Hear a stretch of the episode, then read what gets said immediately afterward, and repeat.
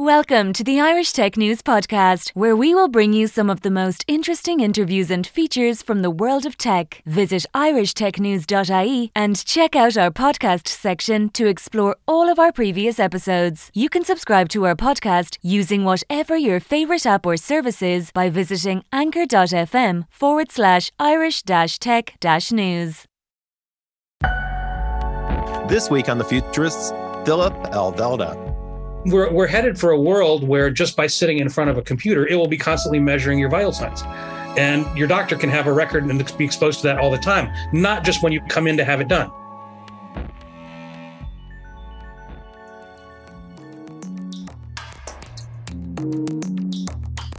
Hello and welcome back to the Futurists. I'm Rob Tercek, your host, and my co-host, of course, is Brett King. Hi, Brett. Hey, hey.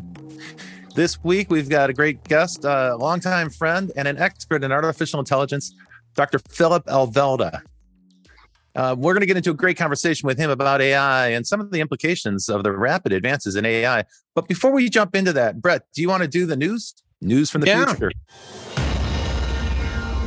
Meta gets a lot of grief at the moment, but uh, if if you know that game called Diplomacy, um, mm-hmm. two AIs built by Facebook's parent company Meta ha- have outperformed humans in playing diplomacy, which is interesting because we saw um, DeepMind, um, you know, uh, the the Google pl- platform um, beat uh, AlphaGo a few years mm-hmm. ago, but that's uh, you know we're starting to see a broader range of um, gaming activities come into this. Um, also, some new research suggests that human hibernation is possible. Um, and so uh, this could be interesting for uh, long duration space flight and things like that. You know, we know a lot of other animals mm. uh, do hibernate, um, but there is some scientific possibilities coming out that we could put uh, humans into a state of hibernation. Um, and also, um, uh, you know, there is obviously concern around the climate of uh, certain nations. One of the nations that impact of this is Greenland, and it's uh, the Greenland ice sheet may be more sensitive to uh, global warming than scientists first uh, first thought. So um, this is the world's second largest ice sheet, and um, it's losing an average of 250 billion metric tons of ice per year. So we're going to be watching this to see see what happens. But this is is uh, this is a worrying trend. Back this is a really amazing thing. I, have had the opportunity to be on glaciers in Alaska and in Norway, and I have to tell you, when you stand on a glacier and you see the amount of water gushing out from under your feet, like you know a thousand fire hoses worth of yeah. water just gushing out. You like you realize, wow, this stuff is melting really, really fast. So yeah, that'll uh, that'll affect some of the things we talked about in a previous episode: climate change, the warming of the oceans, the rising of the oceans, and so forth. Um, well, let's introduce Phillip. So, Phillip, uh, Phillip is a friend I've had for a long time. Uh, someone I respect deeply. Uh, we met in the mobile industry back in the early days when people were trying to figure out how to use a mobile phone for more than text messages and voice calls. Uh, and since that time, he's gone on to anticipate a number of different fields, uh, changes in fields, and uh, new technologies and he's often been at the forefront of them. Uh, you know, so he's he, a real futurist. That's what you're saying. That, that's it. He's our kind of futurist because he doesn't just talk about it and say like that's going to happen next or someday in the future. He actually gets busy and goes and makes it happen. Uh, today, Phillip is the CEO and chairman of Medio Labs, M E D I O Labs, where he's using applied artificial intelligence uh, to medical uh, medical problems. And is it imaging that you're doing, or are you doing uh, what, what uh, kinds of things? Range of applic- range of applications using cameras to measure vital signs, as well as uh, amplify uh, molecular diagnostics for better clinical testing. Wow, great. Well, welcome to the show. It's great to have you here. Thanks, Robert. Um, Always a pleasure. And I know Brett's going to be keen to talk to you because our topic is going to be artificial intelligence. Yeah. yeah.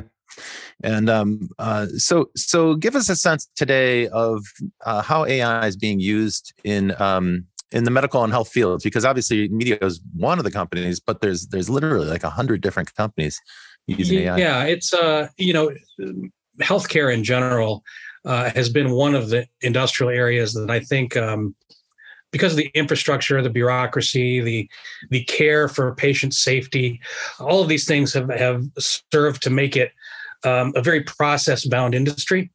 Uh, and that, of course, makes it hard to, to innovate and disrupt. Um, and so I think that that there is just when when we were looking to find, you know, we have a new some new you know uh, application capabilities in AI. Where is there a huge pent market just ripe for being disrupted, and and it could really benefit from the new technologies? You, you start to like just rack up dollars every time you turn to a medical application. You know, we looked at energy, healthcare, ed, education, um, transportation, uh, just name it. And we, we looked at all sorts of applications. But every time you pull up a medical application, even just one, you know, mm-hmm. can we do something to improve, you know, uh, uh, vital sign detection, trillion dollar market. How about wow. you know drug discovery, trillion dollar market. How about uh, improving uh, cancer drugs and screening, trillion dollar market. So you know, for an entrepreneur that aspires to have big impact, uh, everywhere you turn around in medicine, you know, there seems to be just huge opportunities to make big change. But um, some big course, roadblocks too in terms of bureaucracy and regulation. Yes, right? well that that a, of course um, that unfortunately is the uh, is the drawback of the medical market is that it is heavily regulated. You can't kill people when you're experimenting, uh, and not even uh, a little bit. Yeah, not, not, no, that's bad. That's bad but you know another uh, way to frame the opportunity is that healthcare is both bloated in terms of its cost structure and incredibly inefficient and it's a terrible consumer experience well all three of which say it's an industry, industry that's ripe for disruption. i mean we we we talk about this in in um you know my co-author and i talked about this in the rise of technosocialism and we estimated that we could reduce the the total national cost of healthcare in the united states by somewhere to be between 50 and 70 percent over the next 20 to 30 years through the use of artificial intelligence, uh, attacking diagnosis, uh, attacking administrative costs. Um, you know, then you've got gene therapy and, um, you know, better sensors and all of those sort of things leading to that. But essentially, because you are, you start treating, um, you, you start treating the data rather than treating the symptom because you get a better yeah. picture of, of, of well, health moving forward. There's a there's a really interesting transition I think that underlies the opportunity, you know, many of these opportunities, and and the transition is that you know historically diagnostics have always been rather complicated and uncertain. And when you have those two characteristics, you have this entire industry that grows around it where you can't just tell someone the what the result of, of an yeah. old diagnostic test is. You need the, the nurses to make sure that it's done properly. You need the clinic where that has the equipment. You need the doctors that can interpret the results and and and kind of stand as a, a translator and a sage to assist when these complicated results come back. What do they really mean for a patient with that particular history? Um, and so you know that whole process has made a giant industry that as you said bloated with overhead and process. To protect the patient to have good patient outcomes all well intentioned nonetheless really expensive. But but i think that we see the glimmers of change now. And ironically uh, it took a pandemic to tell us. You know it's one of those you know in crisis lies opportunity. And you know really quite a crisis but really a big opportunity too. And and I think that um, you know many people have have kind of realized telemedicine of course kind of came into its own in, in, the pandemic when people realized you know going for a procedure to the place where everyone goes to be treated for covid maybe isn't your best move uh, you know to maintain your own health there are uh, and so telemedicine there. you know thumbs up so, so obviously huge growth there right but but i think there was a more important transition that um, we now were authorized by the CDC to take a new generation of clinical tests that were so definitive, not ambiguous at all. Do you have COVID? How many viral particles do you have per milliliter of your blood? Yeah, this this was exactly how many. Yeah. And so, so with that precision of the new assays, came the ability to do direct to consumer testing with no doctor involved, no clinic, no uh. nurses, just direct to consumer healthcare.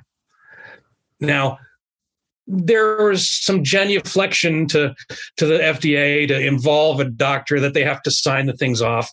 But I think that anyone that starts to look at you know volume testing at a LabCorp or a Quest Diagnostics will see that with the volume of tests and the rate at which they do it, the doctors have like 0.03 seconds per test to approve them. So there's clearly no doctor approving all of those tests. There's a mechanism to review them in bulk and you know they're they're you know they're you know analyzed after the fact. But but in the process of actually doing the test and delivering the data no human involvement necessary at all.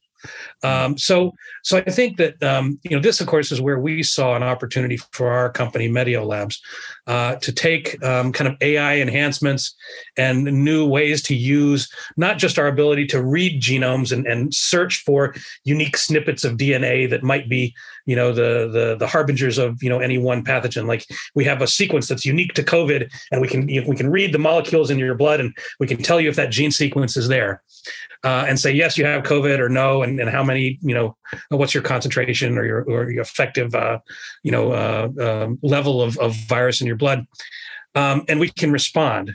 Um, but we can also use new tools to do really bizarre things that people never anticipated.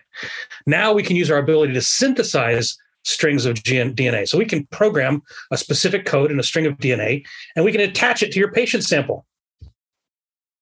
Well, what good is that? Well, it turns out that when we can make a barcode out of DNA and attach it chemically, we can get rid of all the paper barcodes and all the bottles, and we just batch everything together, sequence it all, and do tens of thousands of samples in one sequencing run. So, you know, the ability to take these new gene engineering tools and not just read, but write uh, hugely powerful, and we're just scratching the surface of what's possible there. Is that what but, you're you know, doing today at Medio Labs? That is that is what we're doing today at Medio Labs. Oh wow! Because last so, time we spoke, you were you know this is pre-pandemic. You were focused on non-invasive, like no-touch uh, diagnostics. Yeah, being able to get vital yeah, so signs just by looking at someone now we still have that business uh, but you know in maslow's hierarchy of pandemic needs you know to know what your vital signs was one thing but to know whether or not you have covid turned out to be a little more important. Uh, what you're doing now you need a blood sample right? Uh, saliva. Oh saliva. Oh so wow. So it's really a little too yeah. not invasive. And can this be done by this is the new microfluidics i guess right? Yeah. Yeah i'm sorry was it was a question robert you can be doing this at home or do you need to go yes, to the lab absolutely we, we've done we just did you know we, we shipped uh, you know thousands of kits to college students before they came back from uh, from summer break and we're going to do the same for thanksgiving Oh, and you can gang all those different results together into a single sequence, a single batch that you can then sequence and, and run it run it all at once at extremely low cost. So and you, I mean, you can, you can kind of people. You can kind of imagine our vision. So our, our our vision, of course, is every quarter we're adding more drugs to test with that one sample uh, more more more pathogens. So so next next generation of test isn't just COVID; it's COVID plus influenza plus RSV plus pneumonia. But uh, the way you gang it up with a bunch of different people at once, that's how you reduce the cost. So you're not having. that's right. So we can we can gang a bunch of people at once. We can gang a bunch of pathogen targets at once, and the result is that the cost of these tests go way way down with no loss in precision. Now let, us um, put this in perspective for people. So, like when I go to the doctor's office, they always take my vital signs, right? The nurse comes out and she measures my height, takes my blood pressure, and so forth, temperature.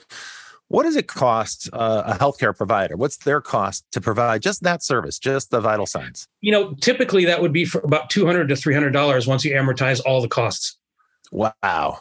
So like this is expensive for the healthcare provider, and of course, yeah. eventually that cost gets. Well, they, they need you know think think about everything that they need in the value chain, right? They have to they have to train the nurses and doctors. They got to hire them. They need a facility. They got the machinery. You know, get the rent, every the space, you know, everything. So we're we're headed for a world where just by sitting in front of a computer, it will be constantly measuring your vital signs. And your doctor can have a record and be exposed to that all the time, not just when you come in to have it done. Yeah. And we think, see, this is this I think is the key to where I, artificial intelligence I see has a huge amplifying effect.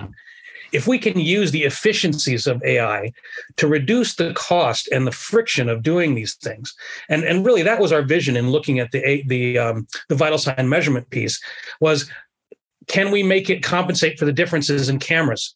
Can we make it compensate for any camera on a mobile phone? Can we make it compensate for the lighting in your home?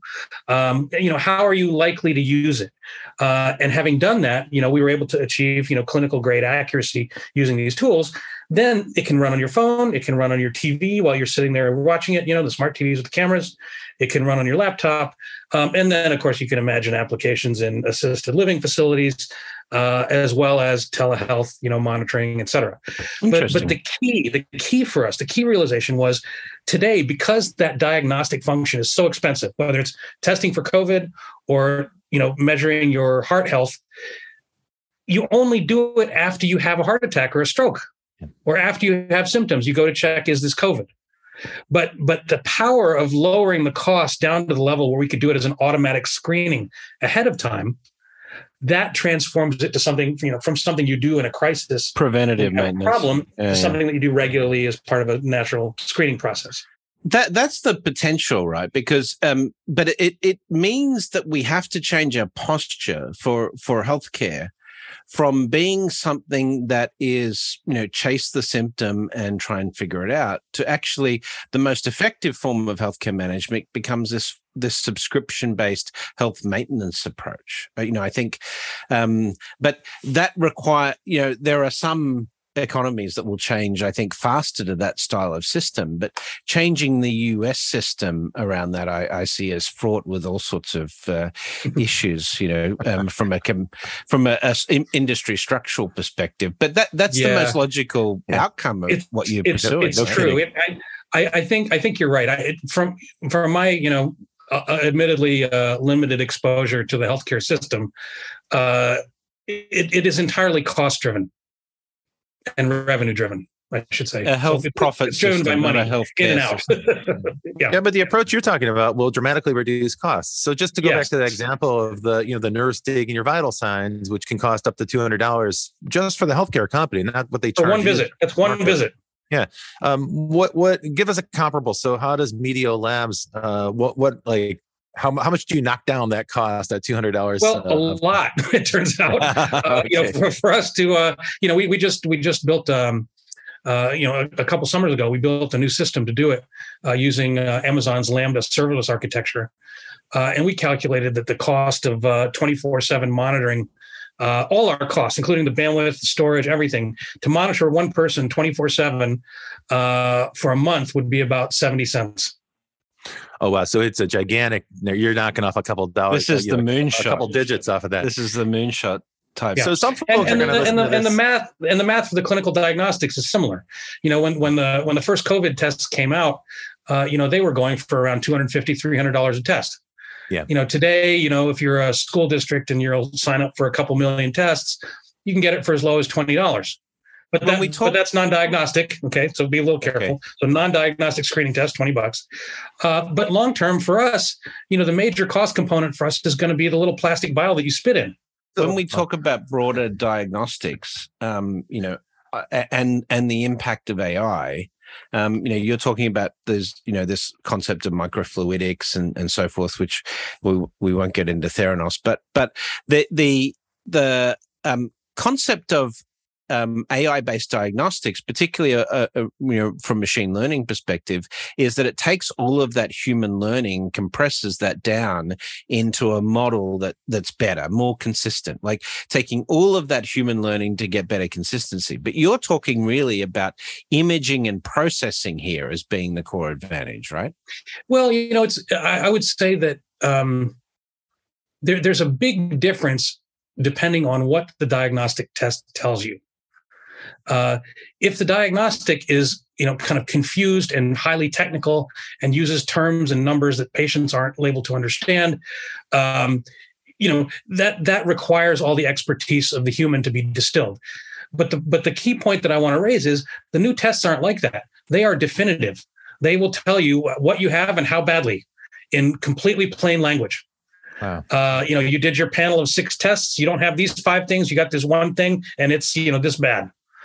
Um, so so there's little there's little room for the human piece, and there's more need for kind of the mathematical and the and the statistical analysis of the data that's coming out of your diagnostic equipment. So for us, you know, we, we instead of going a yes no you know uh, threshold answer, we actually have a scad of data coming out of the gene sequencer that no one today is really using.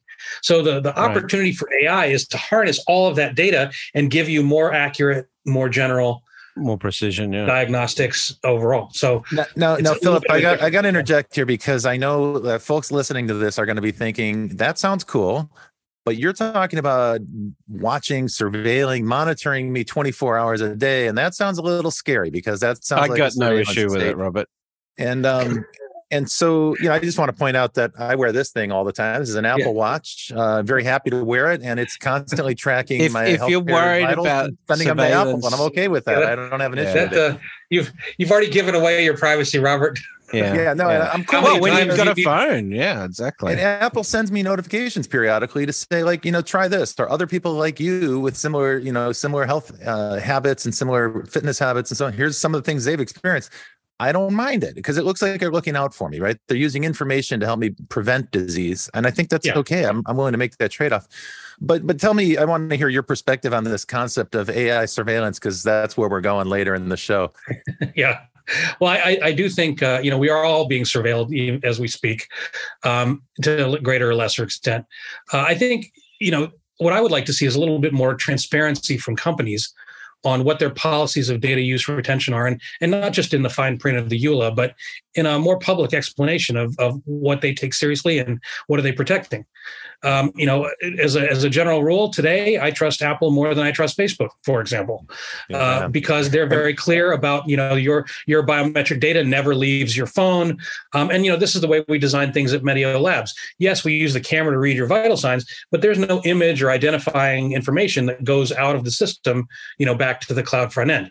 It's really just deeply encoded stuff about your vital signs that no one else knows how to read. So you know we're actually in a good place to get and surveil and store that data without violating your privacy but Okay, but you're right. It has to be it has to be built into the architecture of the system to be trustworthy. I- and, and there has to be some transparency to it. This is one of the problems. Facebook is constantly revising its end user license agreement, so we don't really know what they stand for. Uh, we're going to get into some of the dark sides, or maybe some of the speculative uh, uh, potential after the break. But before we go to the break, we always like to do this thing where we ask our guests to answer some rapid fire questions, and this is Brett's expertise. So get ready, Phillip, for the lightning round. Here goes. Phil, what was the first science fiction you remember be- being exposed to on TV or via books? Uh, I opened a box of books in my attic in the attic of my house that my dad had stashed away, and I read a book by A. E. Van Vogt called Slan, which was awesome. It was about a, the one. future of a genetically engineered human. This is like 1967. I want to say 1971, 1972, a genetically engineered human uh, who was going to be the next step in evolution, uh, but had been mostly exterminated. And he was one of the last remaining trying to escape from the humans tracking him down. Interesting. Um, name a futurist or entrepreneur that has influenced you and why. Robert Tercek has influenced me greatly. no, it's true. I, you know, uh, joking aside, I did. I remember the presentation that you gave um, at USC, uh, where Lucy Hood and some of the other folks were there in attendance uh, about cognitive dissonance in the future. Uh, and I love that presentation. Um, and and I, you know, it was one of those moments where I saw someone thinking so clearly about kind of the confusions of the past and where did it lead. Uh, and the presentation style was very captivating for me. So you, Awesome. you were really an influence there, Robert. Um, Yeah. You know, Robert aside, who would I say? Futurist. Um, I'm going to point out David Brin. Uh, another funny story. Uh, I know he, he's been one of the, one of your guests, but uh, you know, I, also in the '70s, not long after I read Slan, uh, I read his book Startide Rising, the one that won both Hugo and Nebula Yes. awards that year, Yes. um, about the uplifted intelligent species. Uh, and I had the deep pleasure of being at DARPA when the research came out that uh, actually convinced me that it was possible to uplift a species now. Uh, and so I sent him an email telling and and, and just cold email. I never met the guy. He would have loved I that. sent He him a cold email uh, and said, "Hey, you know, I just wanted to let you know I've been a fan since the '70s, uh, and uh, and I think it's possible to do what you set out." Uh, Awesome. And here are the research papers and the 34 genes that can influence your intelligence, and the six genes that can influence your uh, vocal cord and, and speech box shape uh, to allow speech. Uh, and uh, I don't know if DARPA is ready to support it, but I think it's possible. Awesome. and uh, long story short, you know, he responded. Uh, he came to visit us at DARPA, gave some great talks, and uh, uh, and um, Yeah, he's a good uh, guy. and then we've been we've been fast friends ever since. Um, what's the best prediction that you can remember that an entrepreneur or a futurist or a sci-fi author has made? Wow, best prediction. That's a tough one. Most people are really shitty at it. I, you know, I think I think it's. I, I'm going to back off of that one and Okay. say that I admire the people that invent the future rather than rely Rather on. than, okay, good. We're going to take a quick. We'll be back with our guest, Phillip Alvelda. Provoke Media is proud to sponsor, produce, and support the Futurist podcast. Provoke.fm is a global podcast network and content creation company with the world's leading fintech podcast and radio show, Breaking Banks. And of course, its spin off podcast, Breaking Banks Europe, Breaking Banks Asia Pacific, and the FinTech 5. But we also produce the official Finovate podcast, Tech on Reg, Emerge Everywhere, the podcast of the Financial Health Network, and Next Gen Banker. For information about all our podcasts, go to provoke.fm or check out Breaking Banks, the world's number one fintech podcast and radio show.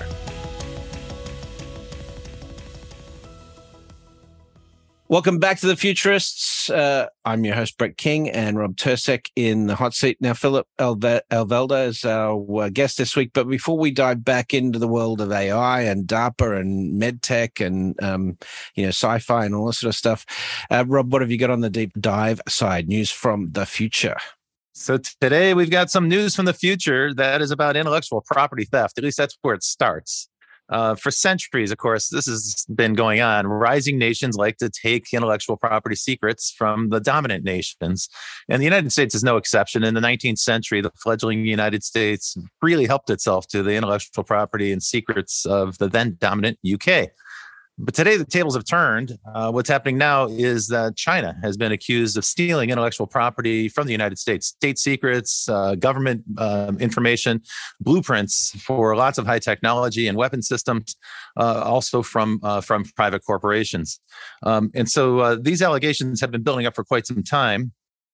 The United States has used a lot of different techniques to try to persuade China to stop this practice. Um, but you know, China's done is they've been able to avoid that, and also they use shell companies uh, outside China to obtain uh, technology that are sometimes off limits for them. Um, so this has been done in the service of strategic goals, and this is very clear cut in the sense that uh, the the the leader of China, the president of the People's Republic of China, uh, Xi Jinping, has consistently signaled his intention for his nation to emerge as a scientific and technology leader in the 21st century. This is a primary goal. And according to President Xi, this is necessary for national security reasons and to avoid becoming, in his words, the technological vassal of other countries. And that's going to be a key point because what happened this week is some pretty significant news in the United States. Um, artificial intelligence is a key piece of the Chinese strategy for technology uh, uh, supremacy. Um, it's important for their national security and for their military advances. Um, and um, the, the Chinese government has invested billions at the national level and at the state or province level. Uh, they've invested billions in AI technology, and there's been a real rapid rise in the number of research papers that have been published, for instance, by Chinese authors. They, uh, they're and more patents. Times more patents. That's exactly right. Filing more yeah. patents as well. That's right. Uh, and this this is central. Like this mission towards uh, AI supremacy is central to the Chinese uh, ambitious plan that is known as Made in China 2025. It's sort of a central focus for that. Uh, so, so far, how have the Chinese used AI technology? Mostly for domestic control. Uh, China's been described as a techno surveillance state or techno security state. They deployed artificial intelligence surveillance systems that span entire cities and every level of communication in China. Um, but recently, China has shifted from this more or less defensive and internal focused state uh, they've shifted to more defiant um, offensive strategy. And that's aimed at projecting Chinese military power into the Asia Pacific region, as well as outer space and into cyberspace, into the digital domain. Um, now, it's important to know that the, uh, Xi Jinping actually holds three positions in the Chinese uh, government, uh, and, and, that is as, as general secretary, uh, he is the sorry, as secretary general, he's the head of the Communist Party. As president, he is the head of state, and as chairman of China's Central Military Commission, he commands the country's armed forces. So he controls those three positions. In the US, that would be like the president being the head of the party that elected him, as well as you know the head of state and the commander in chief. So it's not that different. But there has been this tendency of China to mingle uh, private enterprise and military. And that's at the crux of the issue that I'm going to talk about today. Uh, President Xi is likely to retain all three of these titles. Right now, there is a um, the 20th Communist Party National Congress is happening in Beijing, and it's largely viewed as kind of a coronation ceremony where President Xi will get an unprecedented uh, third five-year term as president. Uh, and he'll probably continue in all three roles. That's what's expected to happen any day now. So in the midst of all this, the United States has, in, has introduced uh, new policy controls, new, a new set of policies. Uh, they were announced by the Biden administration, and they're going to be very impactful. Uh, these policies are designed, and were, the announcement was designed to inject uncertainty and element of drama into the Chinese uh, uh, Communist Party Congress. Uh, what was otherwise going to be this, you know, very sedate and stately uh, coronation ceremony for the president there, uh, we we kind of threw a monkey wrench into the works. The new export control policy is designed to curb China's ambitions in artificial intelligence by strictly limiting the export of chips and software, as well as the technology to design and manufacture advanced semiconductors. So we're cutting them off from not just the software and the chips themselves, but the ability to manufacture those. Uh, and um, effectively, this is a notice from the United States government that we intend to freeze China's ability to make next generation AI microprocessors while the U.S. continues to maintain. It's, it's like suggesting that we can stop the internet. Well, well, you should see what happens because uh, I think I think this policy is actually really comprehensively constructed. Now, for years, uh, uh, critics in both parties have complained that the U.S. doesn't have a very effective strategy for dealing with China. Um, a new report from the Center for Strategic and International Studies, that's CSIS.org, uh, provides a comprehensive analysis of this of these policies. It identifies four policy chokeholds. The first two chokeholds are designed to prevent China from gaining access to high end chips. So the first thing is uh, companies like NVIDIA may no longer export high end microprocessors or semiconductors to China. Uh, that cuts off their access to the chips that are made in the US, but it also blocks their access to the software systems that are known as EDA, electronic design automation. That's to prevent China from designing their own chips. Um, all three manufacturers of that software based in the United States. So it's a strict export that that may no longer go through. Um, it's subject to uh, a licensing agreement, but the default position is that that will be denied. That that uh, licensing will be denied. Now, this is explicitly designed to put 28 Chinese chip design and supercomputing companies out of business, um, and, and a number of them have ceased production right now. Uh, so, as of as of the, the past week, uh, the Yangtze Memory Company, uh, AMAT, LMMC, ICRD, Hefei's CXMT DRAM uh, fab, and several other uh, chip fabs have ceased. They've been paralyzed by this because all U.S. personnel, all service personnel, and all supplies have been cut off. Now there is a workaround around those two uh, those two export controls I mentioned, and it's the workaround that Huawei has been using because Huawei's uh, their own chip company has been under a similar set of sanctions or prohibitions for a couple of years. And they found a workaround, which involves getting a pirate copy of that EDA software so they can continue to design chips. And then they try to hack out their own fab and build it themselves. Uh, so the second, the, the third and fourth policies are designed explicitly for that. And those cut off access to any US built equipment to manufacture semiconductors and all US components for such equipment. Now, it might sound like, okay, so they can get these parts anywhere, but it turns out that that's not the case. The US has a 70 year advantage here in terms of our ability to manufacture semiconductors. And we're simply cutting China off from all of that. So they're going to have to replicate that, which is a very tall order. It's unlikely they'll be able, they'll be able to do it. So uh, the CSIS report concludes Without components, China's efforts to develop a, a, domestic semiconductor industry would be starting from scratch and attempting to replicate the cumulative achievements of the US semiconductor industry over the past seven decades. It is an extremely tall mountain to climb. Moreover, the United States is also doing something which is, you're seeing more and more signs of uh, extraterritorial legislation or regulation, which is to say that any company outside the United States that continues to trade with China will find themselves cut off. They'll be under the exact same export controls. So that's meant to deter companies from, say, if the Chinese design their own chips, uh, they won't be able to send that abroad for someone else to manufacture. The U- U.S. is terrified of China. It must uh, be. Yes. So, I mean, you could say that. You can certainly say that we are concerned about the Chinese military threat. And uh, obviously, you know, the experience right now in the Ukraine uh, with autonomous systems and drones probably has created more concern about Chinese military use of AI. There's no doubt about that. But this is also, this has been building for years. The Chinese have been uh, doing an increasing set of uh, provocations over the past few years. Uh, you know, not just this, the theft of intellectual they're property. Just, but they're just using the US playbook. I mean, think about what the US did with Japan and all of that in the 70s. I mean, that was this, uh, the, you know, what did the US do with Japan? Well, you know, US used to uh, steal IP from Japan all the time. Of course, you know, um, US you look at look well, at Operation Paperclip at the end of the Second World War. You know, US going in trying to get all the German rocket scientists. You know, and that's yeah. how we started NASA. You know? I, I, could take a I could take a contrary role here too, Robert. I I think that um, you know if you look at the type of sanctions that they're trying to apply, yeah. um, you know the first question I'd ask is you know where do you think the most important uh, semiconductor manufacturing comes from? Well, what, Taiwan, what of course, right? Nope, nope. It's a Dutch company, ASML. Oh yeah, the manufacturing. Stepper, they make a yeah. stepper that uh, that that does the ultra miniaturized, you know, UV line width yeah. uh, lines that make the advanced technology nodes. But it's they're not a US subject. Company. They're subject to these controls. Well, they are, but you know, if they cut off the U.S., the U.S. is screwed too, right? So they can say, "Let us ship to China, or we won't ship it to you." Well, they have the leverage. we don't. No, that, that that point, I, I don't dis- differ with that either. There, there is so. no there is no competing company for that source. So that's right, probably they are, the they are forcing companies to choose sides. They are forcing companies yeah. to say you're either with us and you're going to help the United States maintain AI yeah. supremacy, or you're going to go with China and then you're against us. Right? That's clearly what the U.S. is doing. I think I think that's the intent. I don't know if it's going to work because you know so much of the rest of the value chain has been diversified for this very reason. Uh, you know, other con- other countries don't want the sole source risk.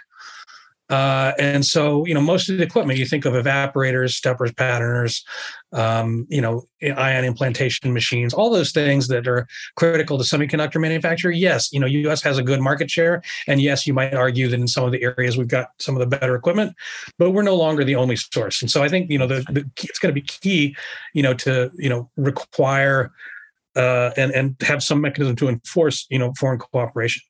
But well, you know, would, even so, I, I, I, this I almost, is an unprecedented weaponization of U.S. export control. Uh, if we if we would do if we were putting the same amount of effort into export controls as we were into regulation of artificial intelligence, it'd be an entirely different world you know and this is yeah i don't i don't i'm not a big believer in that regulation either i mean the, the big problem with regulation is that the rate that ai moves uh, laws just are too slow to keep up True. And people enforcing the regulation don't have enough technical wherewithal to even come up with regulatory regimes that make any sense. I mean, the the the, um, the, the, European regulations, uh, you know, uh, on on internet content in particular, are laughable.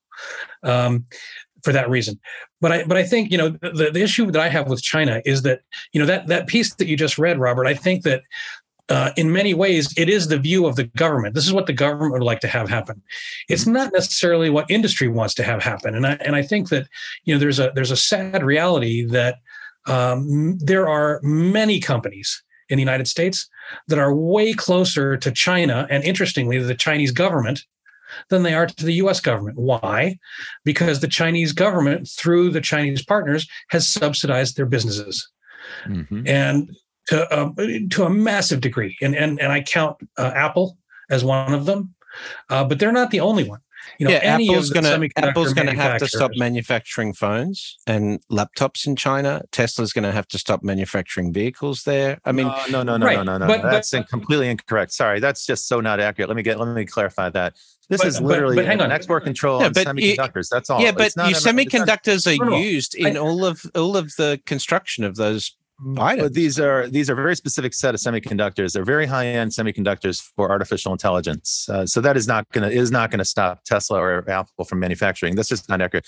However, it is very likely that China will retaliate with with some sort of export controls of its own, or they may not allow American companies to import into their market. Yeah, well, I, I think the, the, the bigger, more likely consequence is that um, they're going to want the high performance semiconductors. And and look, you know, China is the king of volume. You tell me you can't have the latest semiconductor from Nvidia, they'll back off a generation and buy twenty thousand of them instead of ten. So you know, I, I think that that um, yeah, you know, already they, whacked that Nvidia incur, share price. Yeah. Well, they, they can they can they, they have ways of getting around those types of things temporarily. And in the long run, what you're encouraging them to do is to develop their own ecosystem that's apart from the United States. Exactly. Not, Which they're clearly doing, right? This is clearly right. response to that thing that you just said. Uh, it's that China has 28 companies that are moving along rapidly, right? Right. Sometimes with their own initiative, and sometimes by borrowing other people's yeah, well, ideas. But but I'll but also think there's a little bit of the U.S. hubris involved in the policy too, Agreed. because you know it's it's it's it, it incorporates several statements of how we are ahead, and we want to cut them off from getting that lead. And if you look at AI applications in China, I mean, you focused on the military ones. Um, you know, last time I was in Pudong, was it a surveillance society? It was not obvious at all. There was there was no one around me, um, no one I talked to, no one we interacted with that was in any way affected by the surveillance uh, they were just carrying on their lives. It was like uh, being in Cupertino. Other sure, than there that were would be that would be and, true in Xinjiang or in Tibet, for instance, uh, where you'd be very, very, evident, right? So but this, this, but, this is, but but part of this, uh, you know, and I agree with Phillip here, but part of this conversation that we have at the US level is, uh, you know, a, a is propaganda. Frankly, you know, I've lived in China, and yeah. I've never I've never felt that it's a, a surveillance society. I've felt in um, many places in China, I have felt much safer than I do in the United States. Well, a police state of, is going to be safer than the United well, States, of course, because right? of their. No surprise. The, well, instead no, of allowing, no, every, I mean, wh- why is it that the U.S. has more violent crime? Second Amendment, you know, I mean, so there sure, are. There, there's way more. There's way, yeah, there's way more I mean, there's way more police presence in the U.S. than I ever saw in China. Yeah. But but I think um, you know it, it's an interesting question for me because you know we we see kind of this hubris in policy also in the COVID epidemic, um, not necessarily related to AI directly, but you know where there's huge judgment of the policies of locking people up and denying them their freedoms. But if you look at the total number of people and calculate the total hours they've been locked up, it's much lower than the the total amount here in the United States. And their economy has been open for more of the pandemic than ours because they were effective at stopping growth early, and we are not. So it's it's a it's a it's a really. Heard uh, you, have heard that. Sorry, go ahead. Um, you've heard that thing from um, the newsroom, right? The U.S. leads uh, leads the world in only three areas, right? The number of incarcerated citizens, the amount of spending on defense, and the number of people who believe in angels. Right. So, That's right uh, you know, okay, sorority so girl asking wait, questions. Let, let's broaden out a little bit then. What are the things yeah. that we should be concerned about about AI and the growth of AI? If if this is not the issue, and I'll grant you that U.S. policy has a habit of backfired on us, so I have no doubt about that. Yeah. Uh, so tell me a little bit well, about where you we think we should be concerned. You know, I, I, think I think you should be concerned in the way that um, U.S. companies are using AI to figure things out about you that you might not want to share. Um, so, you know, I'll give you an example. Uh, one of the early uses of, of AI in uh, in retail uh, was by Target. And when they started doing advanced data analytics, they realized that they could analyze young women's purchasing habits and tell whether they were pregnant even before the women realized they were pregnant. And there was a really funny privacy case because, of course, you know, they started sending pregnancy offers to some girl's house. Her father saw it, uh, and confronted her. Big arguments ensued, lawsuit ensued, invasion of privacy. Uh, I think it was settled out of court by Target. Uh, and as a result, they decided to change their procedures. Okay, now you might wonder, well, what did they do to change?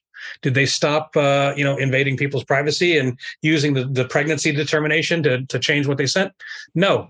What they did was they decided to send it with a whole bunch of other random stuff so you couldn't tell that they were targeting you for your pregnancy, even though that was a fundamental product of their, uh, you know, advertising and sales campaign.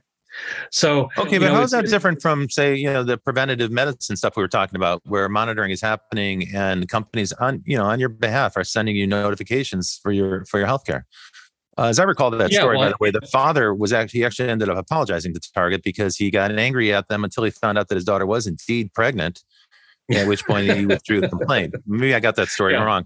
I guess the point yeah. there is, you know, companies are going to use this to serve us, right? Um, and yeah, it is. You know, we're giving up information. They're surveilling us. There's no question about that. Is that necessarily evil? Um, you know, I think it can be taken too far.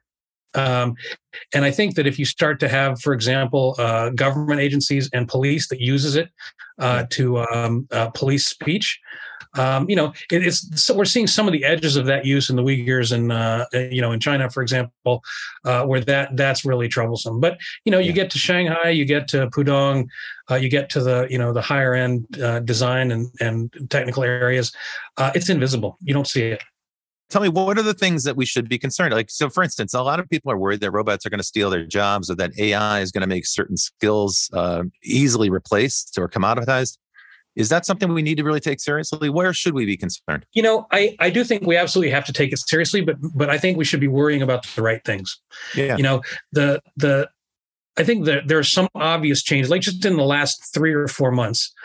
uh, the explosion of these new generative AI tools has a lot of people spooked. And if you're not familiar with these tools, these are tools which uh, have been trained on a huge data set of you know many images from the internet, along with the captions that are in them. Uh, and you can type in a prompt in text like uh, uh "young man on a surfboard uh, in Santa Monica," in the style of uh, of Ishikawa, you know, with wearing a wearing, wearing a cyberpunk clothing. Yeah, yeah you know, with cyberpunk Los Angeles in the background or whatever. Um, and uh, and it will generate you know professional grade art you know from that. Yeah. Uh, and so, you know, that's an astounding tool. And so, you know, your first thought is, wow, graphic artists are screwed. Uh, and it's true. You know, the, the, the standard design shop is going to look very different in six months than it did last year. Yeah. The clip um, art business but, and the stock photo business are over, right? That, that's the end yeah, of them. Should we be concerned? It's really, well, you know, I think, um, but but let's let's scope the concern. The concern is yes, you don't have people laboring away at kind of uh, I'd say the bottom tier of the design shop that they earn barely more than you know minimum wage uh, to do you know to crank out you know day after day of art you know with a lot not a lot of growth opportunity. Mm-hmm. But now you have a new set of tools where everyone that has Photoshop now can generate professional grade art without a yeah. studio or without an agency.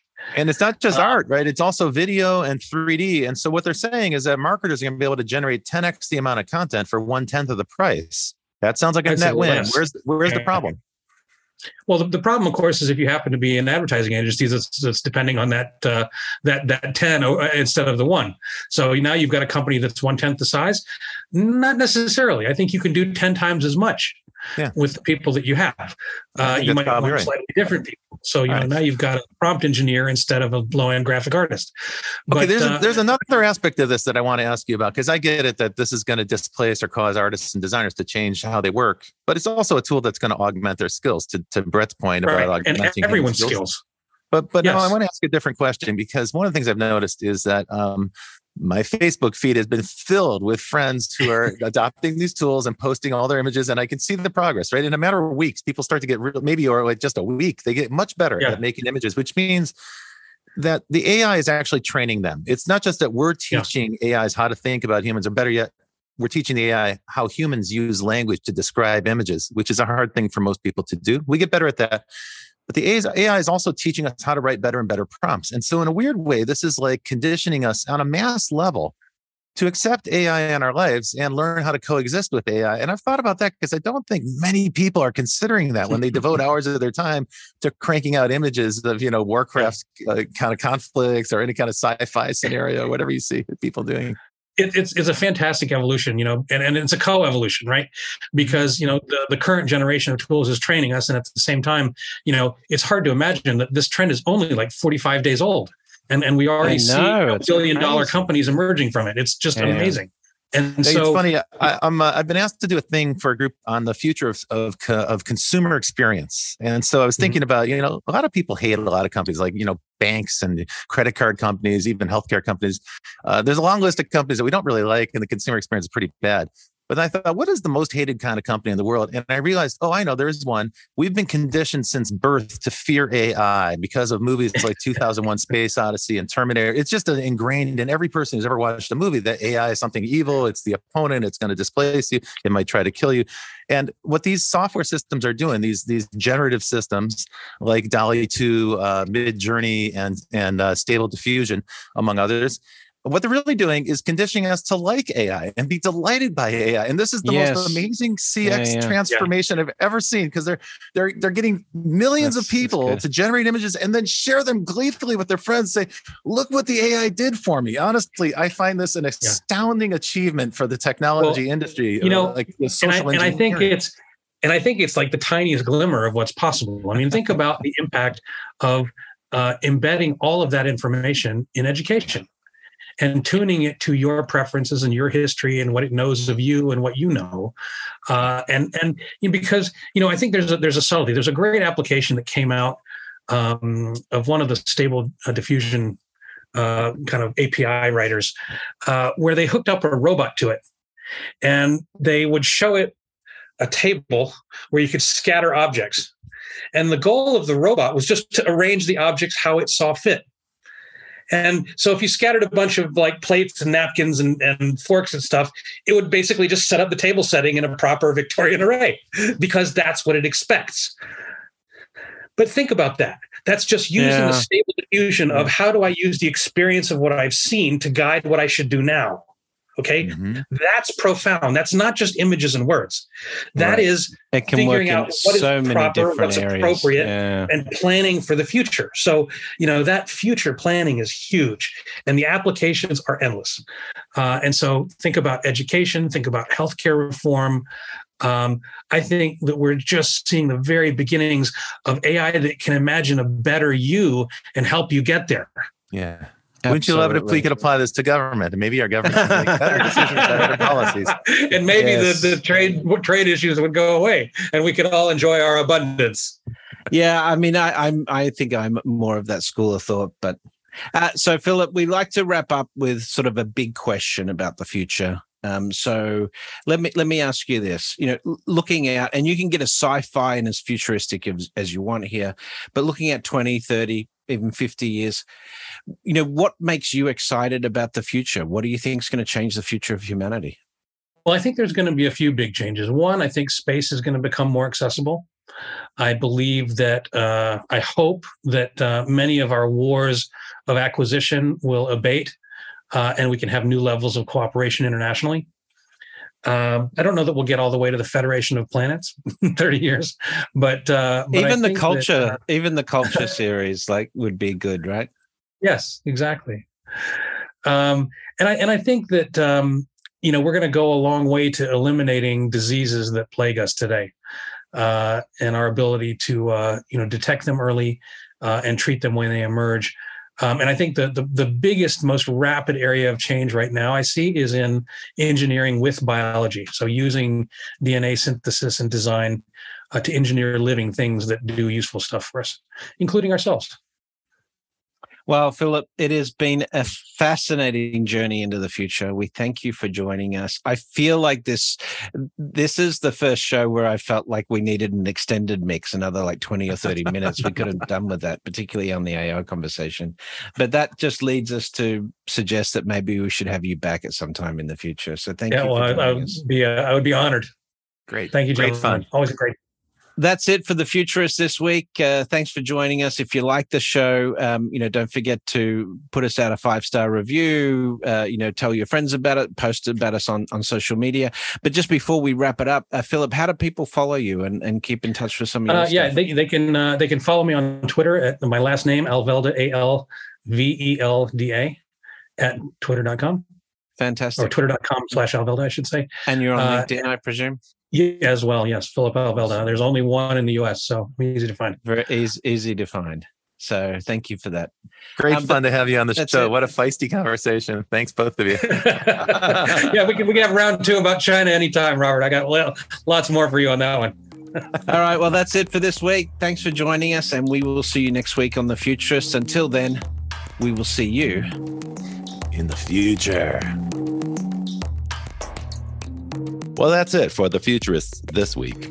If you like the show, we sure hope you did. Please subscribe and share it with the people in your community.